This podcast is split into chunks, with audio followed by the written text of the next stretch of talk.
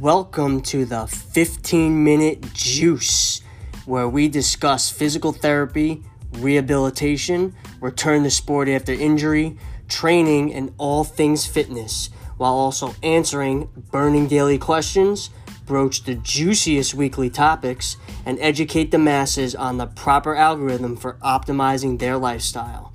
It's fast, it's concise, it's informative, it's juicy.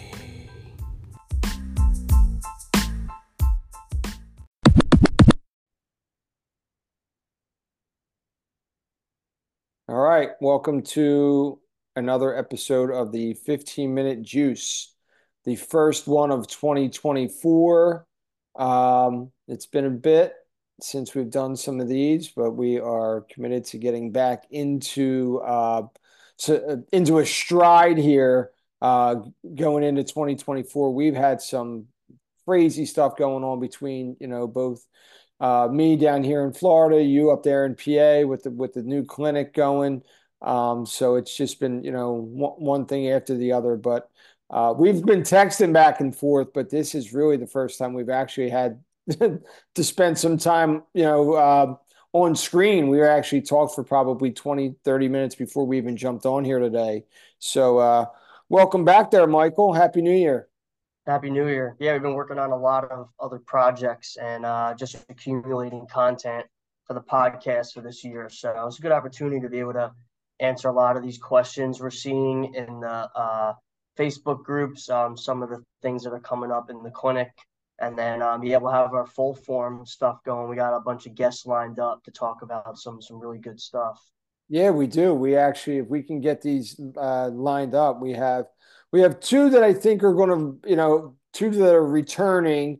Uh, another one that I have, um, if we can get her on, I don't even want to say it yet. I don't want to jinx it because we've we I've had her twice lined up and then something happened, so I don't I don't want to jinx it. But uh, she would be really good for the female athletes that we have listened to the uh, to the podcast. So um, remember, we have the the 15 minute juice, which is what Mike and I are doing now, where I'm just basically throwing questions at him that we see on the pages or you know a parent will reach out to us. Or this is a case study you know that that, that kind of happened and we're not using anybody's names um, but we are you know trying to get this information out to it's, it's like being in, in class and like you raise your hand and somebody else is raising their hand and they ask the question that, that, that you wanted to ask and you're like oh thank god i didn't have to ask that question so now we're basically doing that. There's somebody who is asking that question, and now what we're doing is uh, we're going to have you answer it in the best professional manner that you can. So I'm going to fire away with question number one. Um, my son is a freshman, tore his ACL and meniscus. It was a bucket tear. It was in a football game. October 31st uh, was the surgery. Uh, it was a quad graft. All went great. Uh, he started into PT. Uh, he can't get full extension. He can't get it straight. And his foot seems to turn out more than it did before. And then uh, the, the, the mom goes on to ask, Has anyone else experienced this? Uh, please share and, and help. So, what we have is an, an ACL um, and a meniscus with the bucket tear and she's talking about the, I would assume that she's saying that that foot is moving on the same side as as the as the uh, the surgical leg. So, kind of break that down for us, Mike. Yeah, so I think the interesting thing with these questions is, um, you know, you have people that aren't really aware of the human body and they get these injuries that happen, and uh, the way they interpret things um, sometimes can be just something very simple that because they're not used to the mechanics of the human body, it might seem like alarming to them uh, I will notice that you know when when someone doesn't like that feeling of that leg extension to get that stretch, having the leg perfectly straight, like when we push on it, we stretch it. what do you do? You kind of turn your leg out a little bit because then it makes it easier to kind of bend it. You know that pressure under your heel and, and the rest of your thigh to stretch the back of the leg. So you rotate the leg, get a little extra turn rotation because then you kind of bend it a little bit. So maybe the mom is seeing the kid just holding the leg like that also, you know, um, doesn't say which meniscus. Um, I mean, uh, but you know, if there's you know, if, it, if it's medial or, you know, on the inside, maybe, you know, trying to turn the leg to take a little stress off the inside of that knee. You know, maybe this is just some kind of like uh, avoidance, uh, pain avoidance type, just posturing. Um, but you know, not getting the leg, you know, full extension. Uh, I mean that that's part of the rehab after the surgery. That's like the number one thing we try to get right away. So that's kind of part of the process. But if uh, that is you know feeling stiff or there there's a tough time getting it to move whether there's a lot of excessive pain more than normal excessive guarding or like a, a stiffer end feel and the therapist stretching it i would definitely you know be in contact with the surgeon because maybe you know there's some adhesions or excessive scar tissue and you might have to go in and do a adhesion lysis or you know there's always there's always the you know looking over at the cyclops where lesion where there's uh scar tissue forming around that ACL. And, uh, you know, sometimes these things happen and they have to go in and kind of clean it out. Um, just some people heal a little bit more aggressively, so that scar tissue is more aggressive. So, uh, if the therapy is not as aggressive in the beginning to get that, then uh, the aggressiveness of the, the healing kind of outweighs the aggressiveness of the stretching. So that curve increases, which causes the knee to get a little stiff. Um, or uh, maybe you know you have the the athlete patient doesn't like the knee to be stretched or they're avoiding it, so not being aggressive with it enough. Um, these are all things you kind of have to monitor. So we know that the surgeons that we network with Joe, they are aggressive on that because um, they know that once you get past it and you get over that pain hump and the leg is straight, like it's it's done with, it's over with. Like you get the extension and then you're back to your normal mechanics and and moving. And that's the hardest part of the of the rehab is just the, the pain of the stretching. Once your knee gets that range back, uh, everything else is just working on learning how to move and and you know do all the other stuff. But uh, a lot of people aren't used to having to stretch their knee straight. You know, it's just not something. It's something that our body naturally does. We're used to stretching like our heel to butt, like a quad stretch. Um, so that that you know terminal knee extension stretch could be kind of just uh, very uh, different for people, so they're not used to it, so they don't like it. So it made me want to try to avoid it.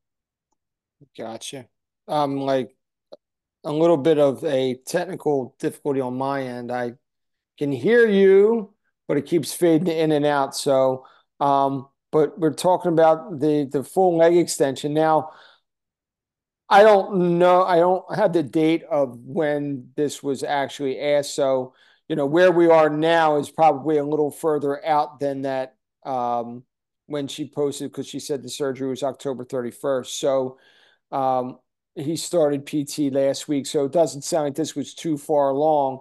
So, like you said, the full extension, that's not going to be there that early on, right? I mean, what? You know, I've been noticing that some people present very differently. Some come out and that extension goes it goes right down right away and then there's some that are just just stiffer it's like almost that last five degrees it will go but it's a little bit there's a little bit more tone there. And then there's some people where you just push on it and it just goes easily.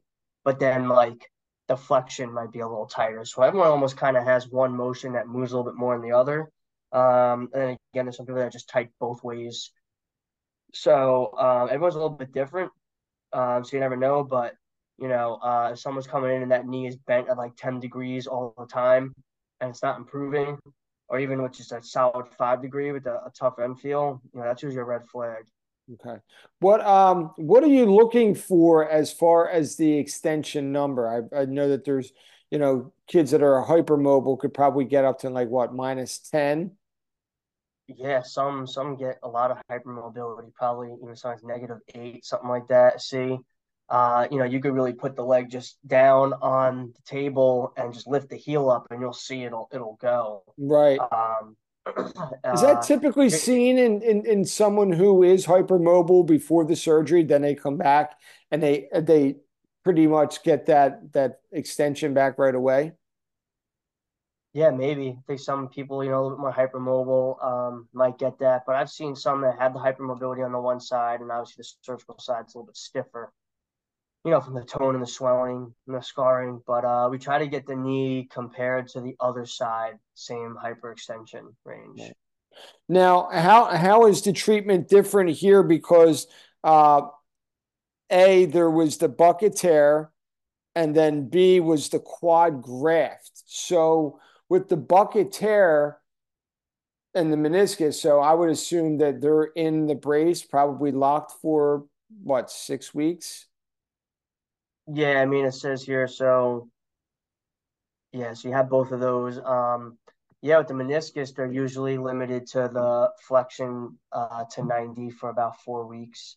Sometimes a little bit more conservative if the surgeon feels that they need to do a lot of repair, um, or maybe some of the way the natural angle of them, if they're more of a genu like uh, valgus, where almost kind of like um, knock kneed, something that might put more pressure on that, uh, be a little bit more uh, conservative with how they progress just because of natural stresses that might be on that repair. The surgeon will usually let the therapist know, but it's usually around that like four week mark to 90. And then um, they're going to be non weight bearing for about six weeks.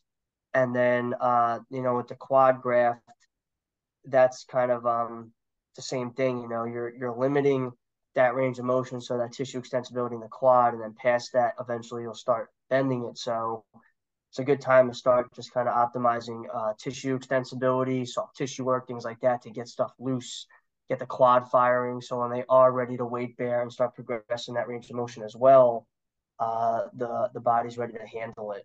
So um, yeah, it's always tough when there's something like that meniscus because there's this waiting game window. right. So you can't really you can't really push into extension that early on with the meniscus, especially with a bucket tear, right? Because with that, there's stitches in there.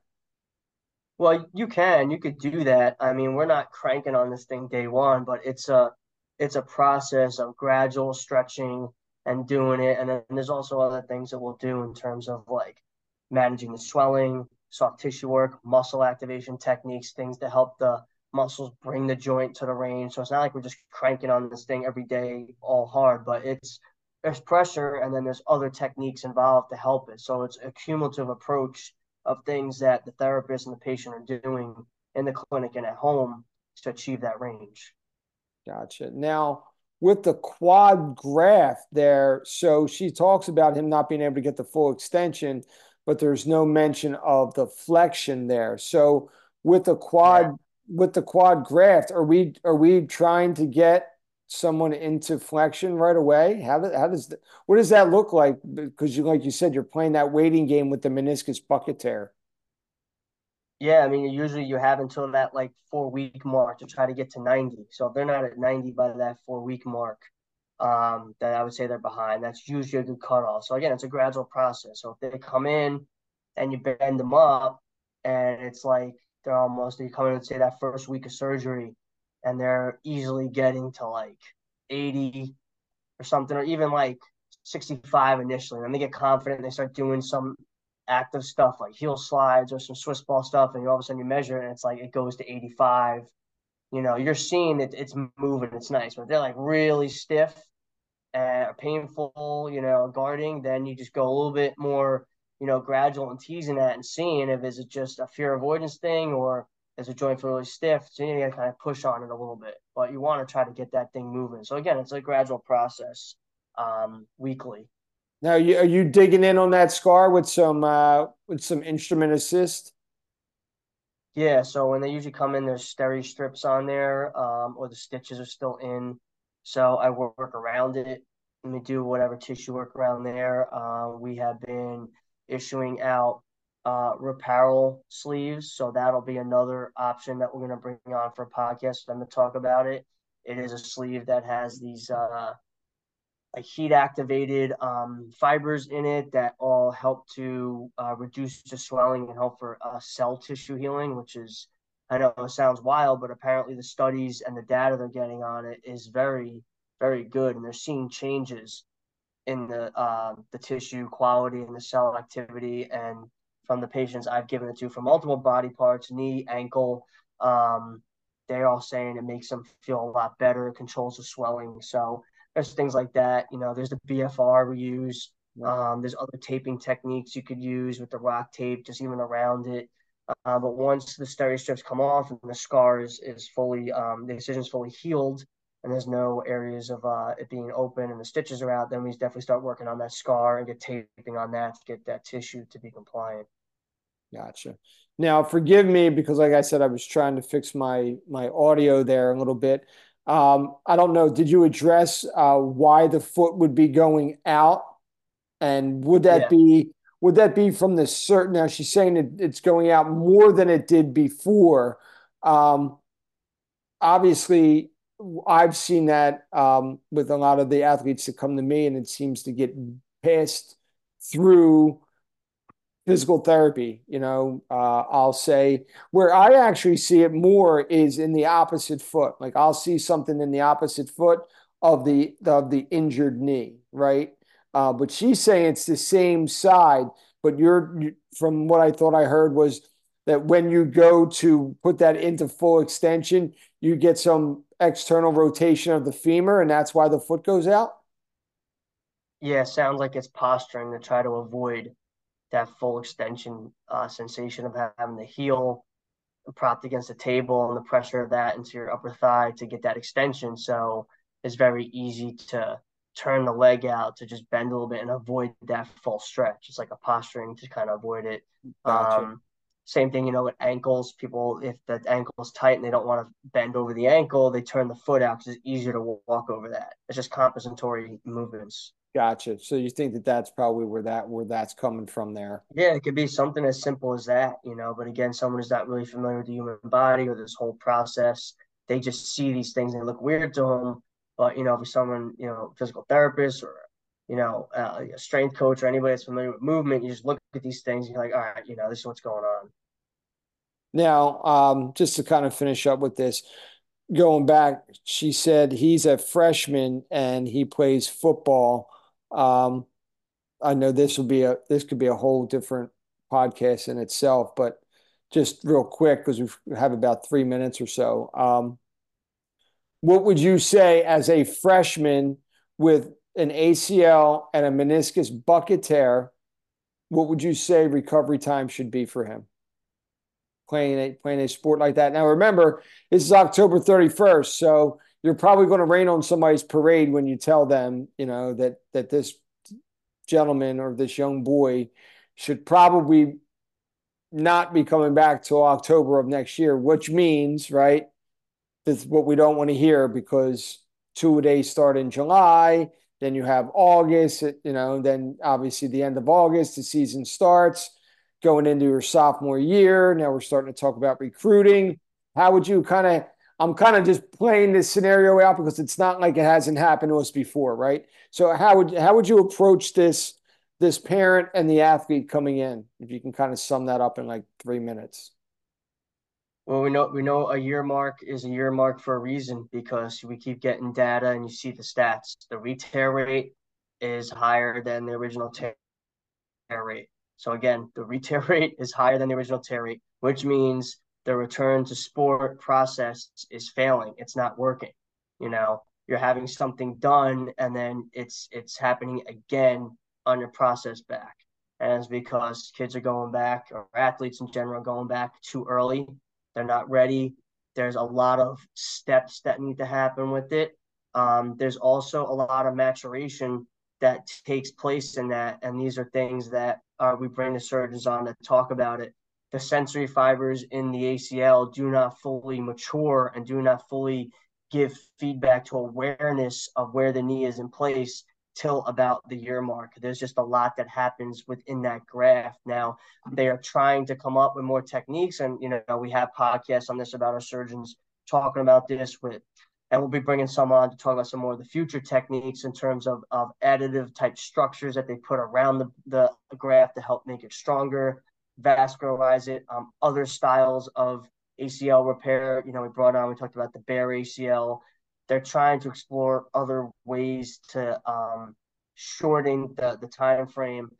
And then again, with that being said, there's still the neuromuscular control uh, that is required. So, what do you look like in the shapes and positions? It doesn't matter just how strong your quad is when you sit and you kick your leg out against a machine. What do you look like when you have to laterally lunge, land on one leg, jump and do that. And then you do that lots of reps. You do that when you're fatigued. You do that when you're fatigued. Lots of reps, and there's distractions. And then you do that non-contact. So wearing all your your pads, the right. weight of a helmet, the weight of the pads, carrying a ball. Then you got to do that on a field. And then you do that, you know, trying to run a play and trying to memorize all these things. And then you do it with contact. You know, there's all these steps you have to go to. And you can look at the NFL and look at how many quarterbacks are out for the season. Look at how many went back way too soon. We could yep. talk about that in other podcasts, but yep. A lot of quarterbacks were rushed back, and you saw it. They missed their season, you know, uh, and that's a whole other issue within itself, you know. So, yeah, I, I uh, definitely have that. Definitely a couple podcasts that we can do. Um, I I made a post just recently about Real Madrid and you know you got three guys on one of the the top teams in all of the world they have the top facilities how is that happening why is it happening uh, just you know not not to get too far off the topic there but uh, to me it's just probably too many games they're playing I mean, at that level, it just has to be they're just playing too many games. But anyway, that's another podcast for another day. Uh, I'm glad we got these questions answered on here. Uh, like we said, we're going to be more diligent about getting more of these out. So that is your 15 minute juice for the night. So thank you, everybody. Mike, thanks again for your time. Till next time. You got it. See you, buddy.